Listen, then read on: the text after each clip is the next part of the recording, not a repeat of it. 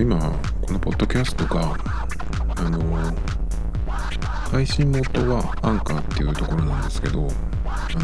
の、Apple のポッドキャストでも聞けるようになってます。なんですけど、Apple の方の、あの、この年末年始というかね、そのクリスマス休暇の、あ、スケジュールみたいなのが来ててですね、そのポッドキャストに関して、配信が、ちょっと止まるみたい止まるのかあれもしかしたら登録なのかわかんないですけどまあちょっとねその英語で全部はわかんなかったんですけどまあちょっとその、えー12月後半から1月の20日までかなそれまでがちょっとその配信が止まるみたいなねやつが来てて来てたんであのー最近は毎日これで配信をした後にアップロードした後アンカーの方に上げた後に、えーまあしばらくしてから、まあ、夜夜上げるので大体朝にアップルの方で配信されてるかなっていうのも見てたんですけど一昨日と昨日が配信されてなくてですね、まあ、アンカーの方には最新のエピソードが出てるんですけどアップルの方にはまだそれが反映されてないという状態なんでまあ、アップルの方ではね、えっ、と、ちょっとお休み状態になってしまってるんですけど、多分だから、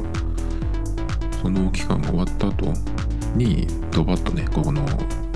期間のやつが出ると思うんですけど、まあ、その、アップルの方がちょっとお休みになってるっぽいんですけど、まあ、構わずね、毎日続けていこうと思うんですけど、これは一応、まあ、何かない限り、土日じゃなくて、その、年末年始も。大晦日だろうが正月だろうが三が日ではねやっていこうと思ってるんですけど。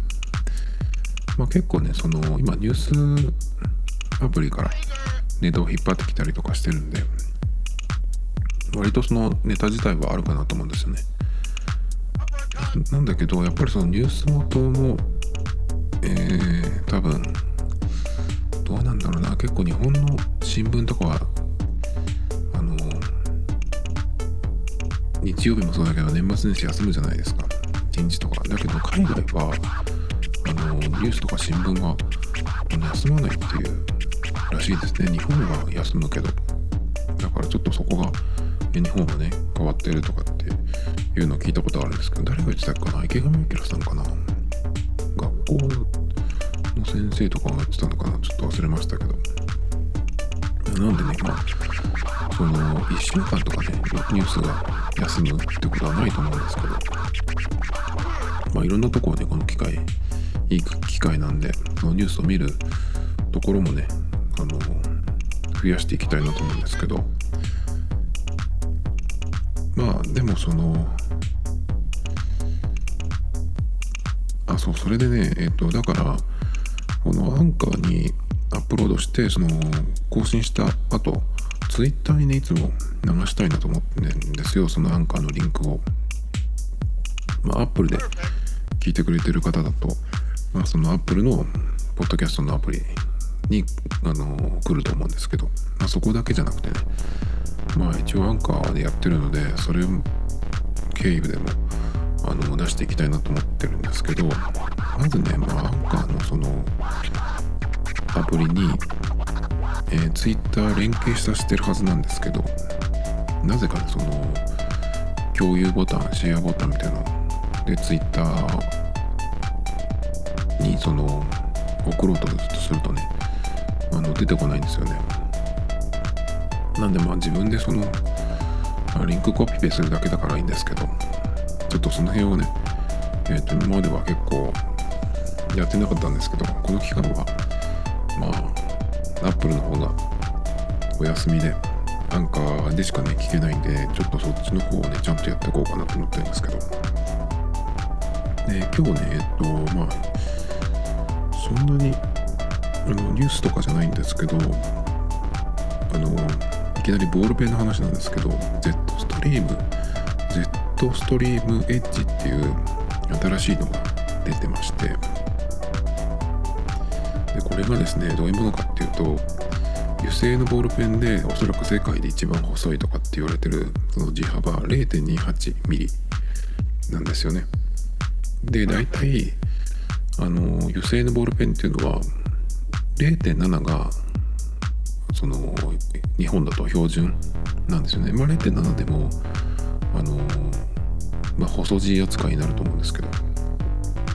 結構日本の場合ってやっぱ日本人の場合は日本語を書くときに漢字を書かなきゃいけないので漢字もひらがなもそうですけど割とちょっとその細かい、えー、作りの字を書かなきゃいけないんで0.7だとねあのちょっと太いっていう感じる時も結構あると思うんですね。割とそのルーズリーフみたいな細いところに書く場合。なんかそのカウンターとかであの名前を記入するとかっていう時はもうちょっとその書く場所がね枠が大きいので0.7とか1.0とかぐらいそのぐらいでもねあのちょうど良かったりするんですけどやっぱりその個人的にノートとかメモとかを日本語で書く場合って0.7だとちょっと太いかなっていうふうに感じることもあると思うんでね。でそれで出てきた0.5っていうのがまあ割と今はよく個人的に選ぶのは0.5が多いんじゃないかなと思うんですけど。でさらにそれよりも、えー、3ミリ以上。ん ?0.5 だから2ミリか。2ミリ以上、えー、細くなった。0.28っていうのが出ました。でボールペンの売り場に行くとあの油性のボールペンじゃなくてえっとゲルインクのもの。だと0.38とか0.28か25くらいのがあるんですよ。だけど油性に比べるとゲルインクの方がその線の幅その線自体がちょっと太くなるんで。油性とそのゲルインクで同じ例えば 0.5mm のペンで書いても油性の方が細いんですよね。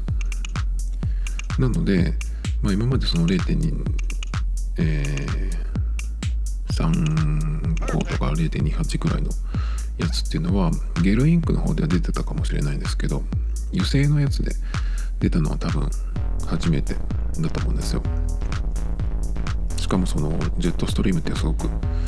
人気のあるそのインクというかシーンでね出たのがやっぱりちょっと注目だったんですけど。なのでまあその日本語を書くペンとしては油性で0.28っていうのはかなり細い字が書けるっていうことになるんですね。でこれがですねえっとどのぐらいかな？1週間ぐらい前に出たのかな？で出たのを知ね、出るっていうのを知っててその前の日にちょうどその文房具屋さんに行けるタイミングがあったんでフライングで出てないかなと思って行ったら行ってなかった売ってなかったんですね。でその時に0.28っていうのはかなりその極細よりもかなり細いくらいの字になるので、まあ、買ったとして使うかなっていうかその自分のその普段の用途として使えるのかなと思ってどこに使う用途がちょっと見当たらなかったんですよね。だけどちょっとデザインがすごくその写真で見た感じではあの気になったのでちょっと買いたいなと思ってたんですけどまあでも買ってもな使わないかもなと思ってこんな細いやつ。と思ってまあその発売日の前日に行けたんだけどまあ結局、えー、その時はなくてですね。でその後はまあまあいっかっていう感じでしばらくほっといたんですけどでもやっぱりちょっと、えー、もしあったら買いたいなと思って最初に出てきたそのカラバリが白黒、えー、ネイビーそれからシャンパンゴールドとオレンジの5種類だったかな。でそのうちのオレンジだけは限定というか限定カラーだったんでオレンジも結構いい感じだったのでオレンジが欲しいなっていうのと、まあ、オレンジがあったら買おうっていう感じで。昨日ちょっと見に行ってきたんですけど。で行ったらですねロフトにもハンズにもなくてでしかもそのあの売り切れましたっていうような感じでそのコーナー自体ももうなかったんで多分あのもうその売り場って的にそのスペースをね撤去しちゃったんじゃないかと思って。で後で他の店に行ったら分かったんですけどそれ専用のあのラックというかねその小さい置き場所こういうなんかなんていうのかながあってで別のねお店に行った時には結構もうスカスカだったりとかあともう全部ない状態のところもありました。結局僕5軒回ったんです。6軒かな。回って最後の店にあったんですけどで最初のそのえっと2軒回ってなくってでちょっと大きめの文房具屋さんがあるんでそこに行ったんですけど、まあ、オレンジがなかったんでまあじゃあいいかと思って諦めたんですけどで他の色はあったんですけどもう本当に数本っていう感じですごい売れてるっぽいんですよね。で発売してこのペースで売れるって相当だなと思って。メーカーはどのくらいいくと思ってたのかちょっと分かんないんですけど。でうんこれじゃあもうちょっと無理かなと思ったんですけど他のところにもあと2軒ぐらいあの、まあ、別の用事もあったんでちょっと寄ってみようと思ってた店があったんですね。でそこで、まあ、今日もしオレンジを見つけたら買おうと思ってもしなかったらでもこれに関してはいいやっていう風にしようと思ってたんですけどまあ最後に行ったお店でそこには全色揃ってたんですよ。でそこはえっと発売して23日してから行ったんですけどそれでもなかったんでまだ入ってないのか売り切れちゃったのか分かんないんですけどだから多分他のところよりかはあの入荷が遅かったんじゃないかなと思うんですよ。っていうのはそこは文房具専門店じゃなくて文房具を扱ってる雑貨屋さんっていう感じのところなんですね、まあ、コスメとかいろんなものを扱ってるとこなんで。なのでちょっと遅かったのかなっていう感じであの全色しっかりありました。なので、まあ、このオレンジとえっ、ー、とホワイトの2本をね買いました。というか買ってしまいましたっていう感じかな。僕前にそのボールペンの話とかをちょっとしたんですけど結構そのデザインが良かったりするとつい買ってしまうっていうそういう癖がありまして病気に近いんですが。でそれをねもう結構やめたいなと思ってもうこれで最後だなと思って買ったのが同じそのジェットストリームシリーズのあのー、4色プラスシャーペンのやつがあるんですけどそれのねイエローがすごい気に入ったので買ったんですよ。でその時に他の、えゼブラのものとかもねフォルティアシリーズの細いやつとかも買ったんですけどでそれでやめたかったんですけどその後にねちょっとこのジェットストリームエッジが出るっていうのを知ってしまってでねデザインがね結構僕これすごい好きで日本の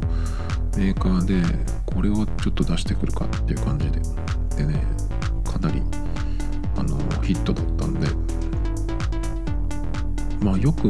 もうちょっとこう何ていうの厳しく見ればこの辺のちょっと質感とか色合いがとかねえー、とかはありますけどでもねかなりこれは素晴らしいデザインだなと思って。なのでそのやっぱりそのデザインで買ってしまう病としてはあの素通りできなかったっていう感じでですね、えー、買ってしまいました。でオレンジと白がやっぱりその色というか、えー、まあ色かな。でその気に入ったんですね。他のやつも結構いいんですよ。あのネイビーも割とそのシックな感じで、えー、使ってる金具も黒で割とね全体的にあの大人っぽい感じだし。で黒はマットブラックで僕マットブラック結構好きで前に万年筆使ってた時とかも、えキャップレスっていうねボールペンのそのノック式のボールペンみたいな感じの、ね、万年筆があるんですけどそれのえー、っとマットブラックでそれのマットブラックだけはね EF っていう極細の、えー、幅ペンペン先が選べたんでそれを買ったりとかねあと他にもあったかなマットブラックで買ったやつが。なんですけどまあ今までそこまでそのマットブラック熱は高まってないしまあそのまあマットブラック自体は限定とかじゃないんでいつでも買えるので、まあ、もしこれを買ってみてね書いてみて気に入ったらまたどっかでマットブラックも買うかなっていう感じで。え今回はまあ限定色なんでとりあえずこのオレンジとそれから、まあ、ホワイトもねえっと買いました。あとねシャンパンゴールドも結構僕はあの見つけると割とよく買う色なんですけどこれのシャンパンゴールドはちょっと渋い。僕はもうちょっと本当にシャンパンってあのお酒のシャンパンみたいなちょっと透き通っるようなそのツヤ感のあるうん色のシャンパンゴールドが好きなんですけどちょっとねこのジェットストリームエッジのシャンパンゴールドはちょっと色が濃いかな。10円玉新品の10円玉っぽい感じ。ブロンズっていう感じかな。っていう感じなんで僕のちょっと好きなシャンパンゴールドの感じとはちょっと違ったのでまあスルーしました。で書いてみた感じなんですけどこれはねあのー、まずやっぱりすごく細いです。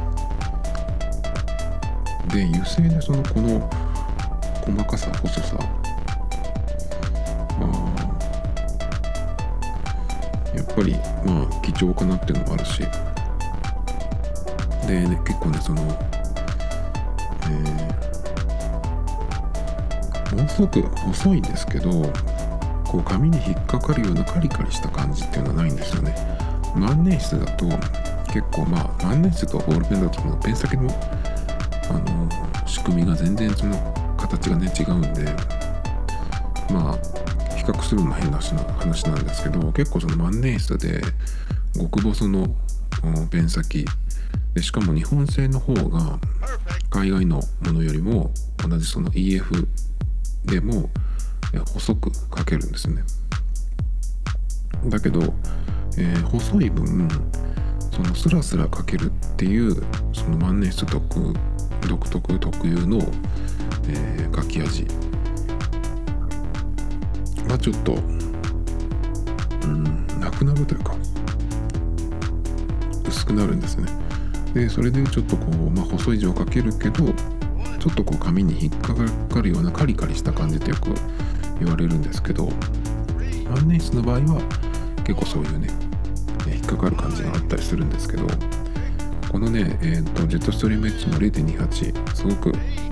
極細以上の細さなんですけど全然ねその引っかかる感じカリカリした感じはないです。スラスラかけます。あのー、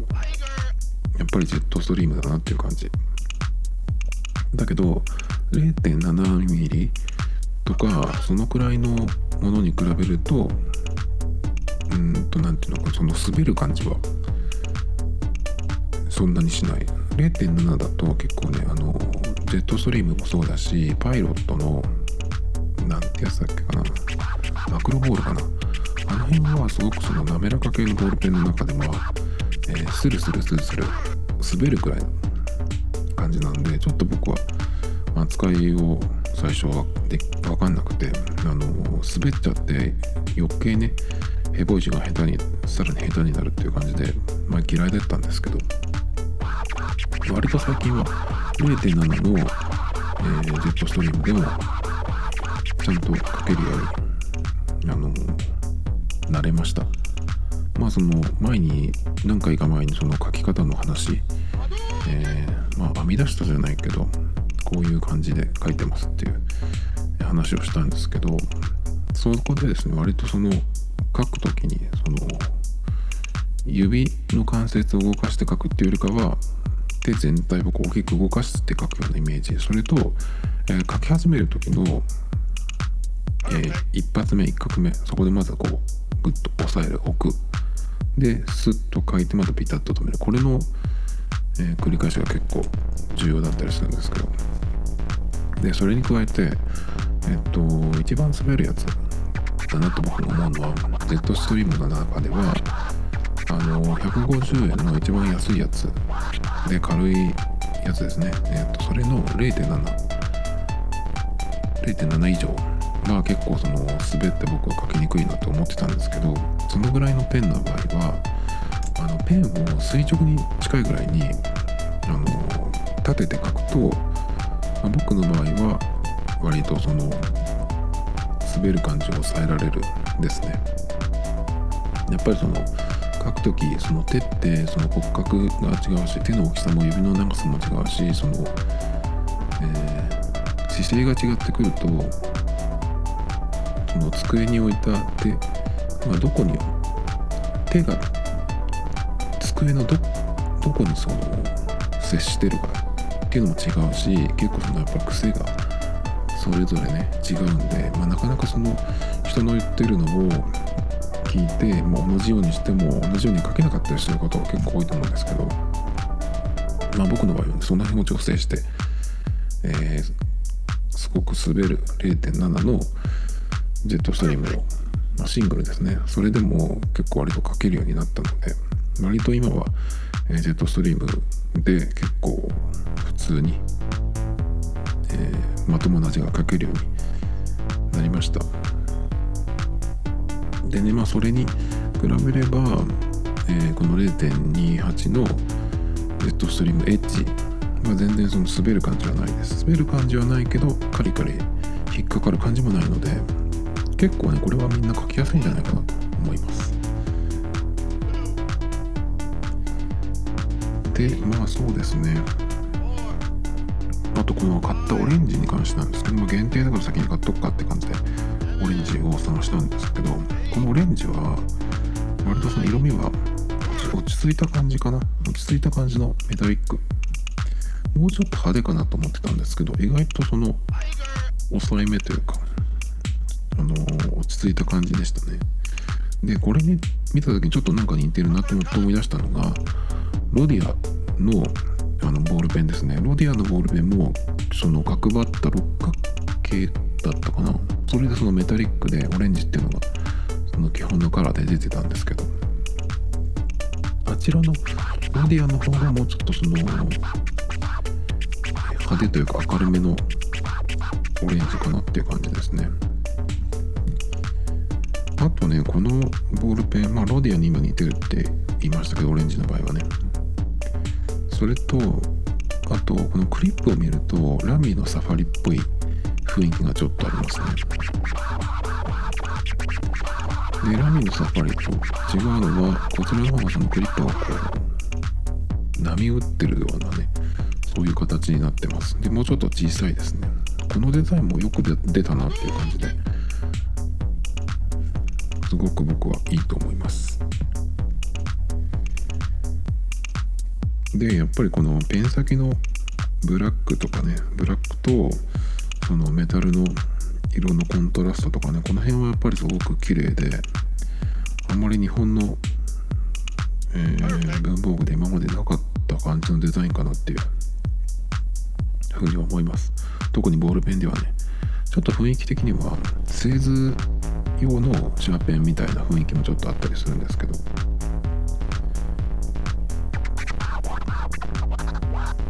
まあそうですね。デザイン的にはまあその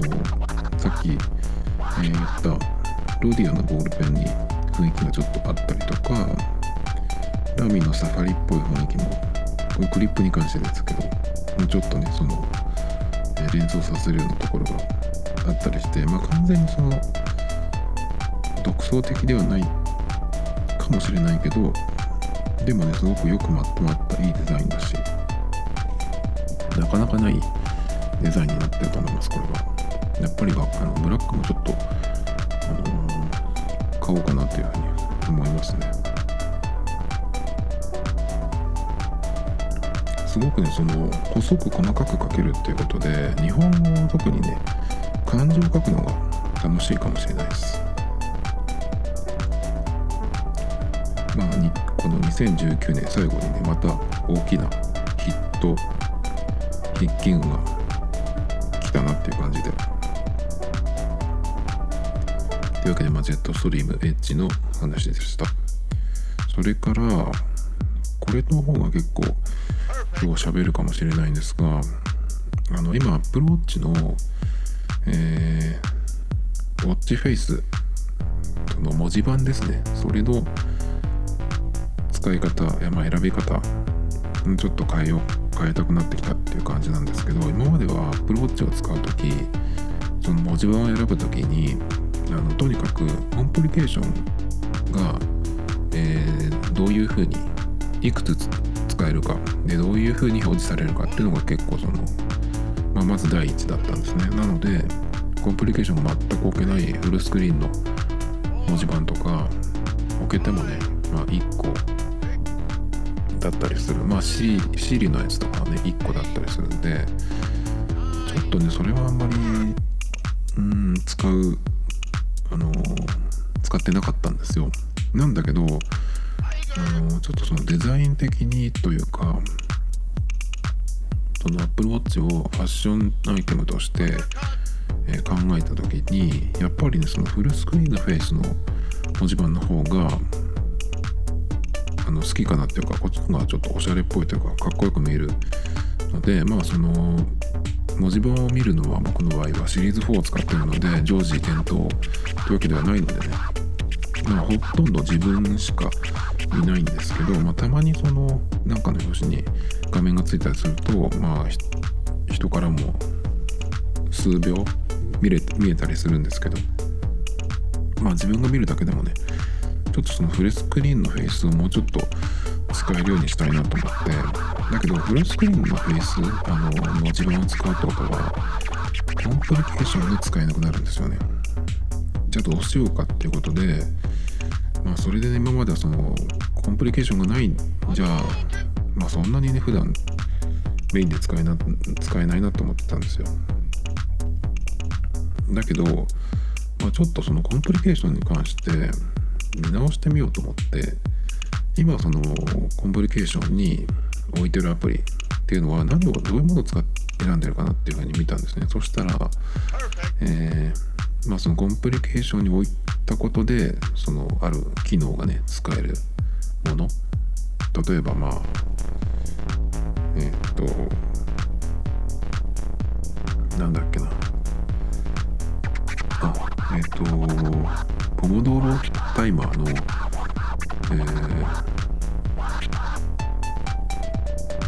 フラットトマトっていうアプリとかね、まあ、これはあのタイマーを、えー、作動させてるとそのコンプリケーションに置いてる場合あとこのくらいでそのタイマーが鳴るよっていうねそのバーが出るんですよ。なので、半分くらい来てればそのバーがね半分になってるし。まあそういうものは割とそのコンプリケーションを使ってるから見られる機能だったりするんですね。それとかあとはまあ、タイマー系もそうだしあとねそのアップルの電気アプリのやつでまあ気温とか今今日が、え、最低気温何度で最高気温何度っていうその予報のね数字がまずその両端に出てます。バーのでそれに対して今の現在の気温がどのくらいかっていうのが出てたりとか。そういうのも割と、まあ、コンプリケーションだけで見れる、え、機能だったりするんでそういうのがねちょっと必要を見たくてそこに置いてるっていう使い方もあるしあとはあのー、アプリに素早くアクセスするためにそのよく使うアプリをコンプリケーションに置いといて。まあだからそのアプリを起動させるためのスイッチとしてアクセスを早くしたいっていう目的でえー、コンプリケーションに置いてるっていうその2つですね、まあ、機能その見るものとしてっていうのとスイッチとしてっていう感じですね。ああとまあバッテリー表示もよく使ってますね。これはもう見れば一発なんですね。だから、えー、フルスクリーンにしてコンプリケーションを使わないようにするとこの2つの用途をどうするかっていうことなんですけどえ厳選していってみようと思ってあの、別にここにコンプリケーションがあるあるから置いて使ってるけど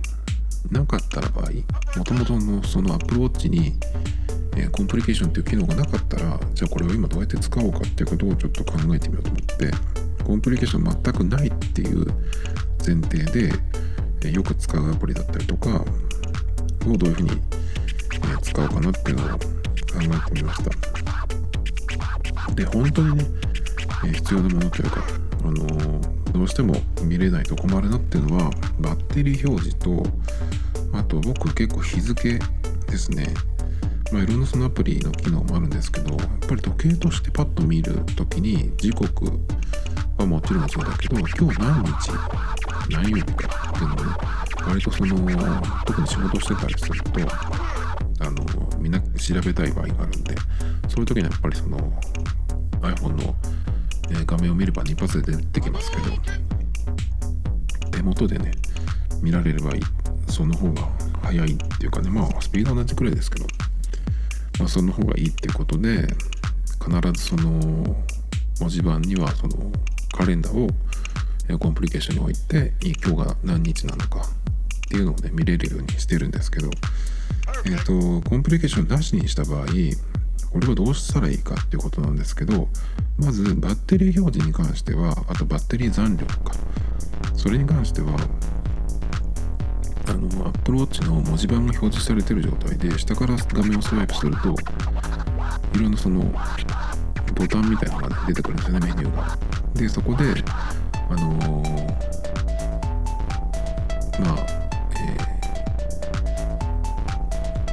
えー、音を出さないモードにしたりとかいろいろねそのそこで操作できるんですけどその中にバッテリー今何あと何パーセントかっていうのが出るんですよ。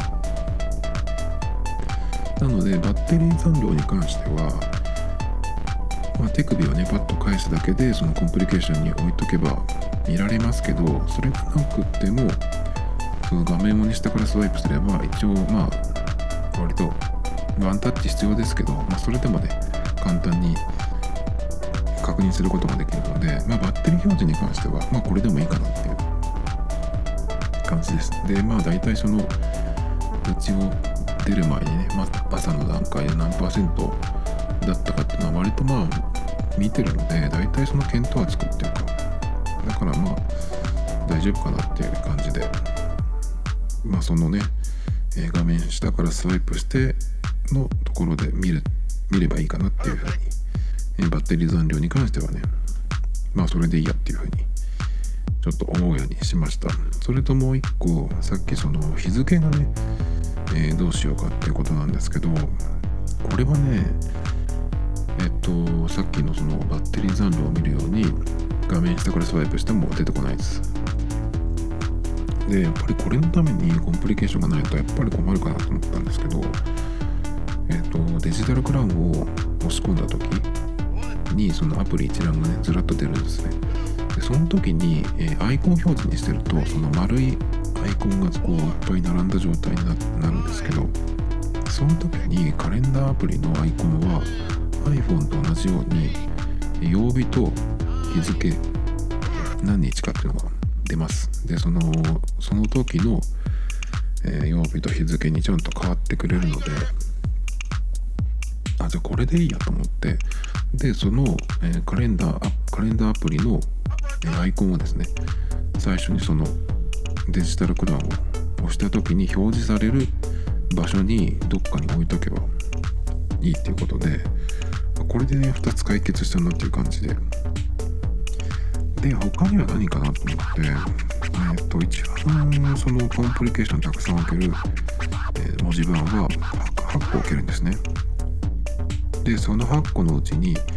えー、入ってるものは、え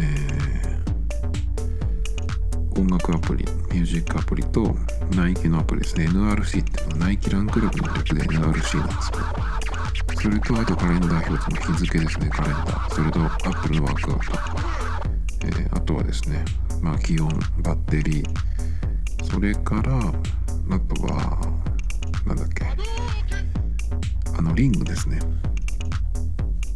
アクティビティリングっていうのかな、えー、今どのくらい動いたとか。スタンドはちゃんとやってるかとかね。その3つのリングとかあとはまあえー、さっき言ったあのなんだっけ。ボモドーロタイマーのフラットトマト。それからえっとまあ今8個以上今8個いったところですけどもう1個、まあ、入れるとしたら最近は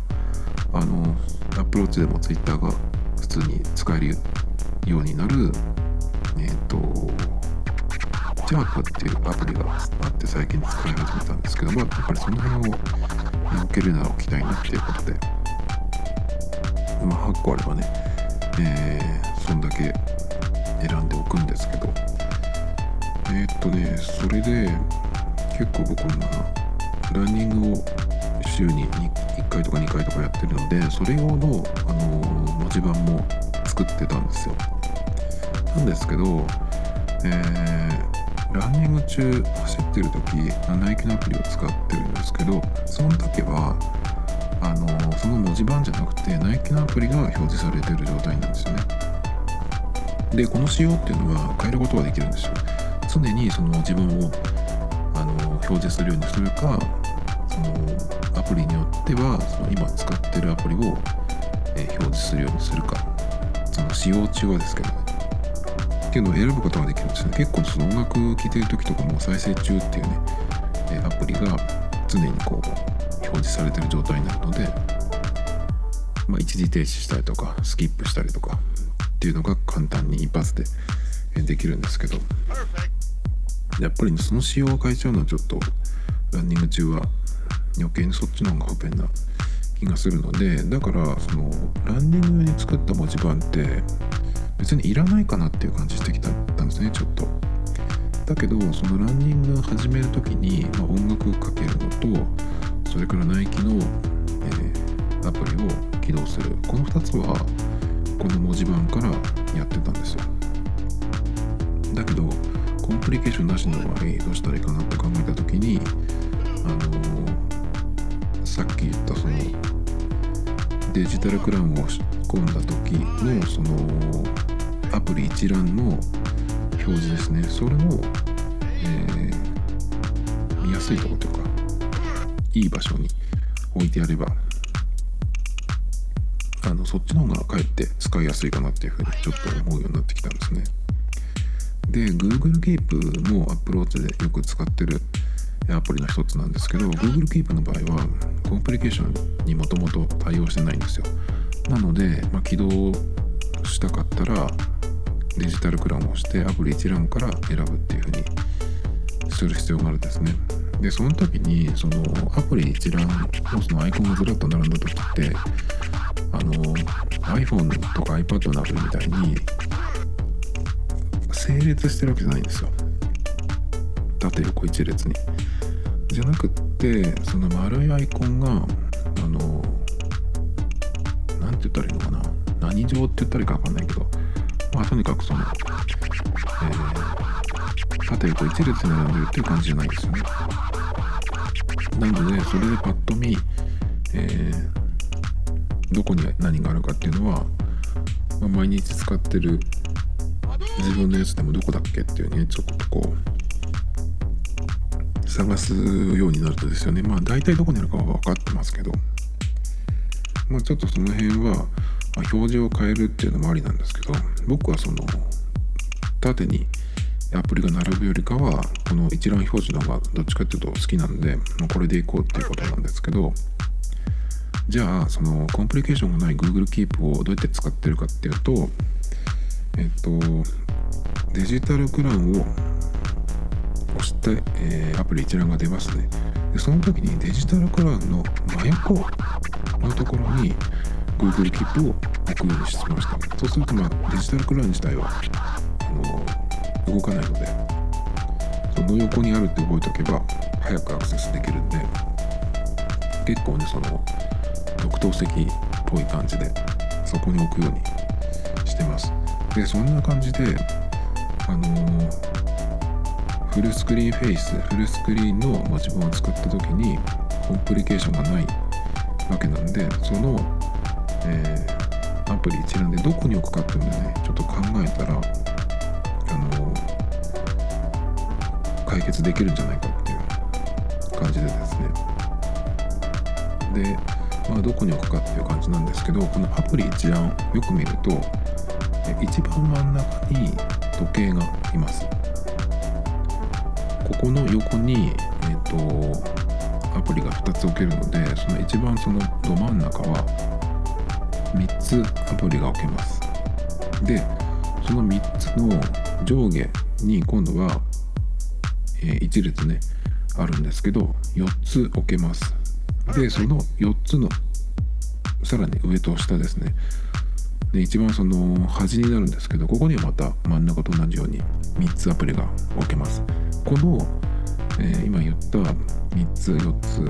3つの順でこう互い違いにね並んでるんですけどこれはえっ、ー、と最初にそのデジタルクラウンを押してアプリ一覧が出た時に、ちゃんとねあの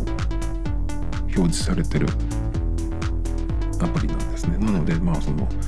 そこでこう画面を動かさなくても、えー、最初に見られるアプリなので、まあ、ここをね割とスタメン扱いしています。でそのさっきその真ん中に時計のアプリがあって横に2つ置けて、え3つっていうふうに言ったんですけどそれね上から見ると 3, 3つ4つ3つ4つ3つって感じで34343っていうふうになるんですね。まあなんかサッカーの、えー、フォーメーションみたいですけど。でその34343の、えー、並びの中でね特にその一番真ん中の時計アプリの周りにある、アイコンこれが6個あるんですけどこれを僕はまあトップ6みたいな感じでね、えー、一番よく使うアプリをここに置いとけば、えー、デジタルクラウンを押してアプリ一覧を表示した時にあの大きく表示されるんで周りの方に行くと結構ちっちゃくなっちゃうんですけど。なので、まあ、その、えー、真ん中の時計とそのそれを囲む6つのアイコンですね。ここにまず、え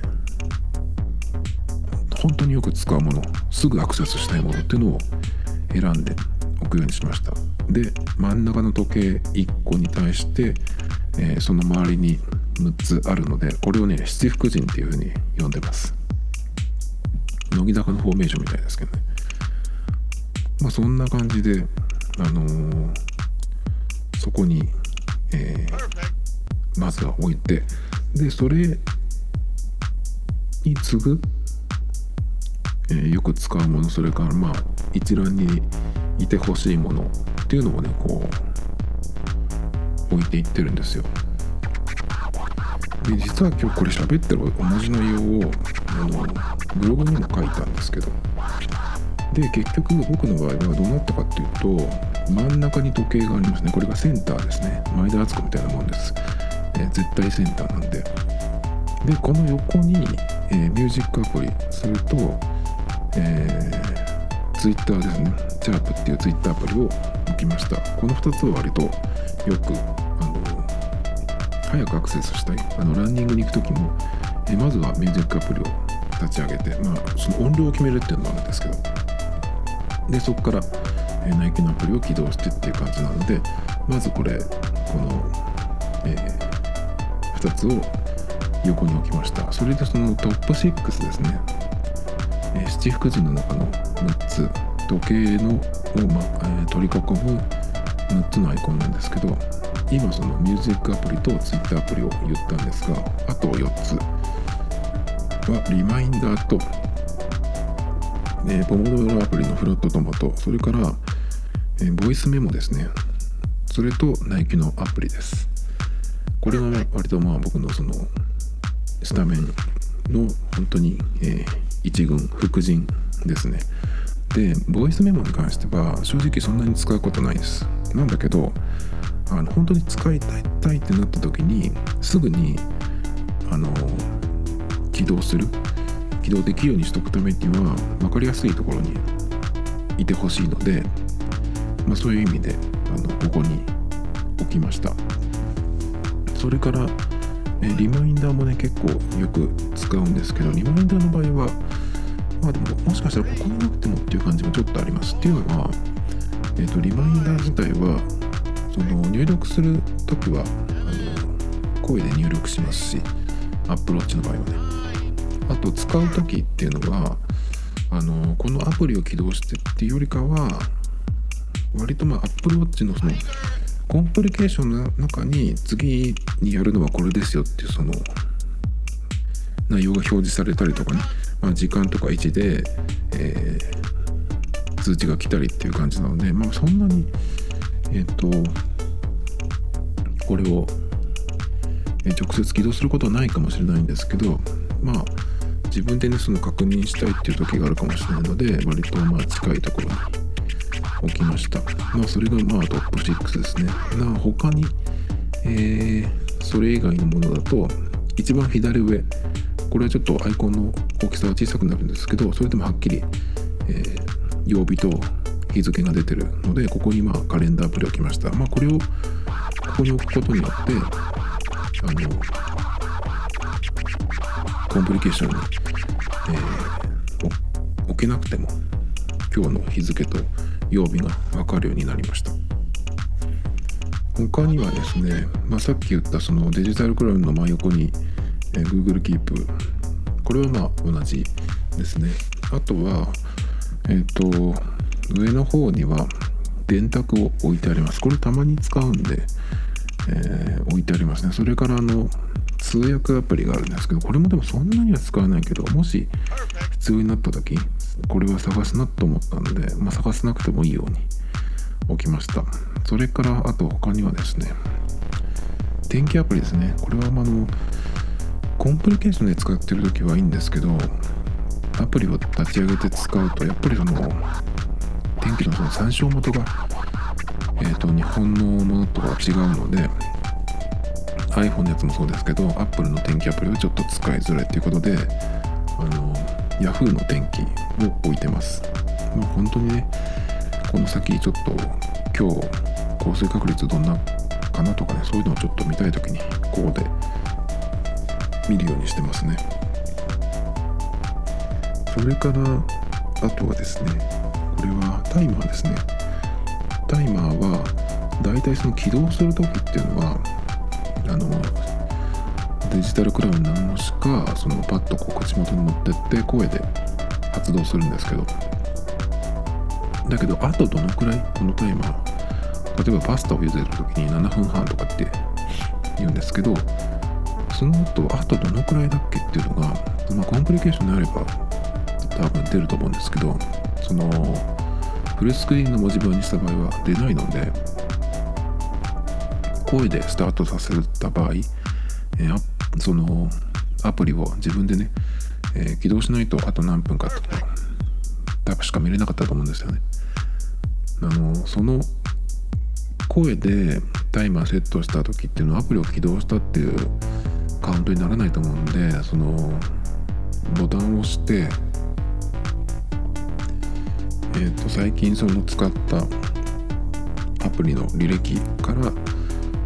見るっていうのは確かできなかったと思うんですよね。なので、まあ、タイマーにも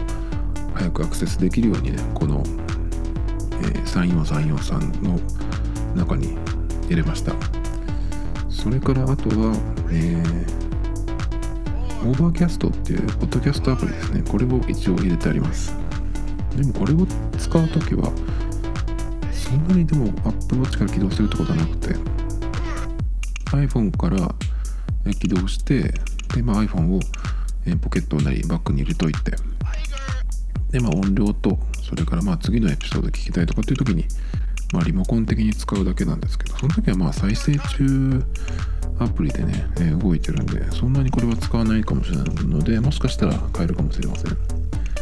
それと、え、アクティビアクティビティリングかな？あのリングですね。それも、えっ、ー、とここに下の方にですけど入れました。それからもう一個シャザム？シャズムっていうのかな？あの音楽曲がかかってる時にこれを聴かして何ていう曲かっていうのを調べるやつですね。あの iPhone にも確かそれの曲えっ、ー、と機能が Siri でできると思うんですけどいまいちちょっと通じたことがないのでやっぱりこのパッと使いたいアプリということでこれも入れました。でもう一個最後ですけどえっとメッセージアプリですね。これもたまにしか使わないんですけどまあ一応ここに入れてあります。で LINE も使うかなと思ったんですけど LINE の場合は結構ね僕は Apple Watch から LINE 返すことってよくあるんですけどあの Apple Watch をしてて iPhone が手元にない時に LINE の、えー、通知がねその許可してる人からの場合だと来てまあでパッと見て、えー、すぐ返せそうな、えー、内容だと、まあ、定型文だったりとか音声入力で一言入れてそのまま返しちゃうっていうのをやってるのであんまりその LINE を自分から起動するってことがアプローチではそんなないのでまあだから、えー、それでもねその一番そのトップに表示される一覧のすぐ横ぐらいに置いてますけどまあ LINE アプリを起動するってことはあんまりないかなっていう感じで。まあそんな感じですね。っていう感じでえっ、ー、と一応セッティングしたのでまあ今のところはそのフルスクリーンの文字盤を楽しみながらあまりその不自由なくアプリが使えるように一応変えました。なのであとはねフルスクリーンの文字盤にした場合1個だけちょっと不便というかがあってですねそれは何かっていうとフルスクリーンの文字盤って結構そのアナログの針時計アナログ時計のものが結構多いんですよ。デジタルでその数字が特大でっかく表示されるやつもあるんですけどアナログのやつが結構多いんですね。あの新しいのもそうだし、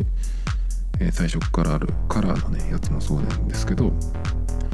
それからまああの火と水とかリキッドメタルとかねあと万華鏡のやつとかその辺もあの時計に関してはアナログなんですよ。なのであの何分今何時何分かっていうのがはっきり見えるそのデジタルのやつもちょっと必要だなと思ってその時にえっ、と文字盤をいくつかその自分でねその設定してやるとその文字盤の並び順っていうのを iPhone でもそうだけどあれ Apple Watch からできたっけかな？Apple Watch でもできますね。えっ、と並び順が変えられます。あのなんだっけ。え Apple Watch のこの文字盤をグッと押し込むとえカスタマイズっていうのが出るんですけどそこで絶対この文字盤を長押しするとえっと順番を入れ替えられるので、まあ、アプローチでもできるし iPhone からでもできるんですけどこの並び順をアナログデジタルアナログデジタルっていう風に交互にしてやる。とあのー、文字盤をこうスワイプするだけで